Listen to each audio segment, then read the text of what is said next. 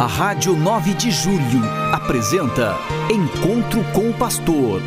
Na palavra do Arcebispo Metropolitano de São Paulo, Cardeal Odilo Pedro Scherer. Vós sois meu pastor, ó Senhor, nada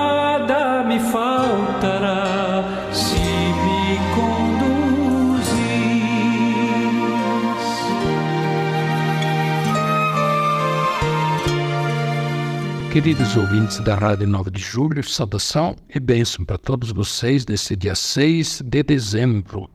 Hoje é uma quarta-feira. Hoje a igreja recorda São Nicolau, que foi bispo de Mira, na atual Turquia. São Nicolau é muito venerado no Oriente, na Europa toda, mas muito especialmente na área ortodoxa, na Rússia, por exemplo e também na Itália. No tempo dos Cruzados, o corpo de São Nicolau foi transportado para a Itália, para a cidade de Bari, onde os restos mortais de São Nicolau estão na Catedral de Bari, Igreja de São Nicolau.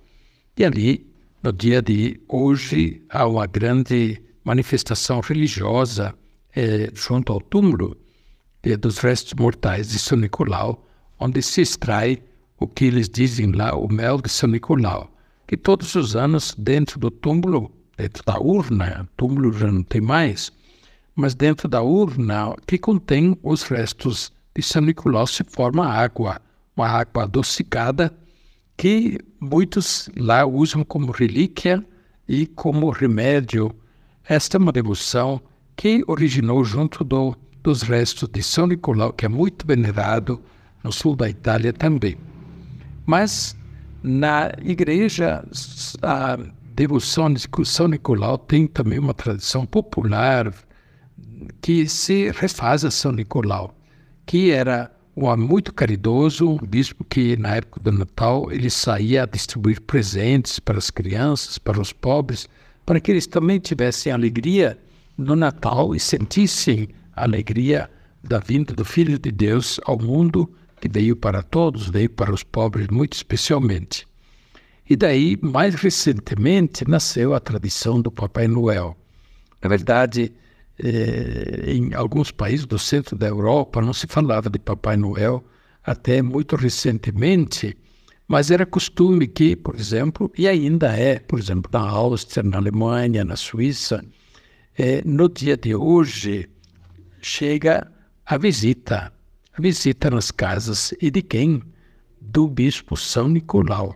Portanto, alguém se veste, se fantasia de bispo, com mitra, báculo e tudo, uh, e uma capa vermelha, e, e entra nas casas e traz, leva presentes às crianças e também dialoga um pouco com as crianças e a família, e é uma atração muito grande para as crianças. Dessa tradição ligada a São Nicolau nasceu o Papai Noel.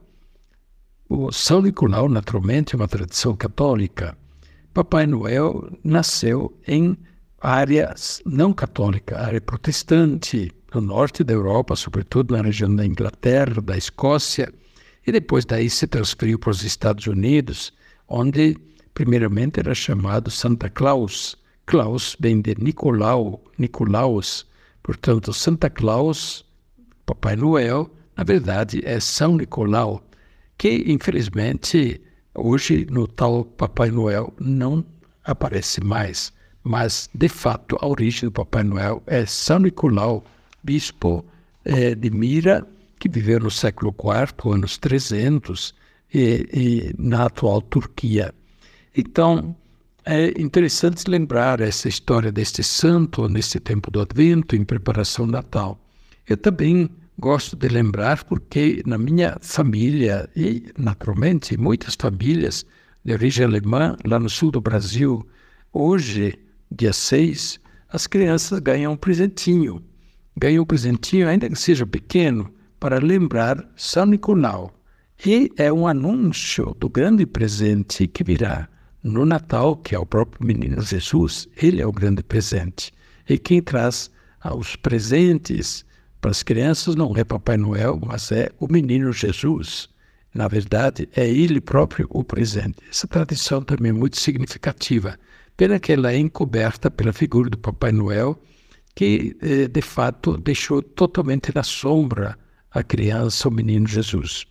Papai Noel é amado pelas crianças, naturalmente muito usado no comércio para vender e atrair, mas Papai Noel é uma figura mítica que, evidentemente, nessa época o Natal existe, Papai Noel, porém, também se deve ajoelhar diante do menino Jesus, ajudar a levar as crianças ao menino Jesus. Esta seria a verdadeira finalidade de Papai Noel, levando presentes às crianças, lembrar as crianças que no Natal todos nós recebemos um presentão muito grande de Deus para toda a humanidade, que é o Filho de Deus que veio a este mundo para salvar a todos.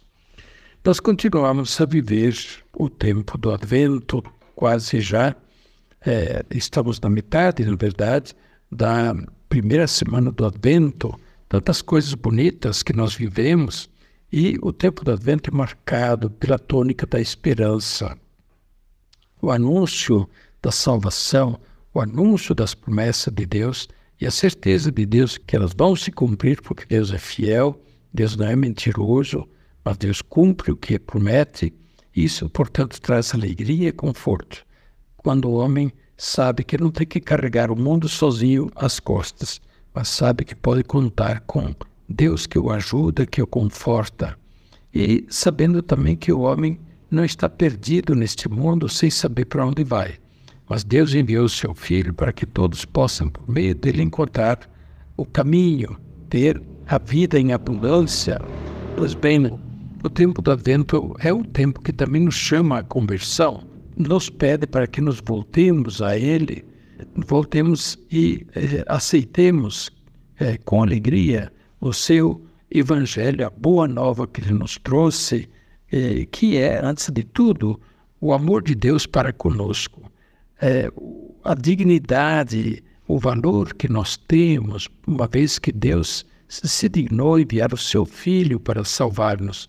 Jesus diz isto na sua vida pública, quando diz: Deus tanto amou o mundo que lhe enviou o seu Filho único, para que todo aquele que nele crer não pereça, mas tenha vida eterna.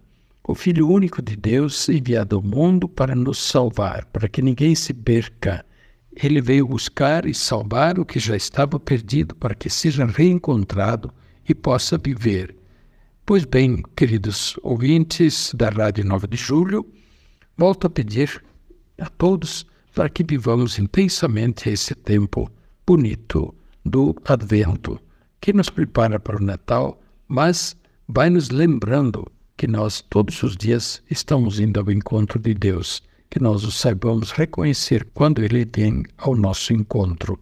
Lembro que depois da manhã, dia 8 de dezembro, nós festejamos na igreja a solene festa da Imaculada Conceição.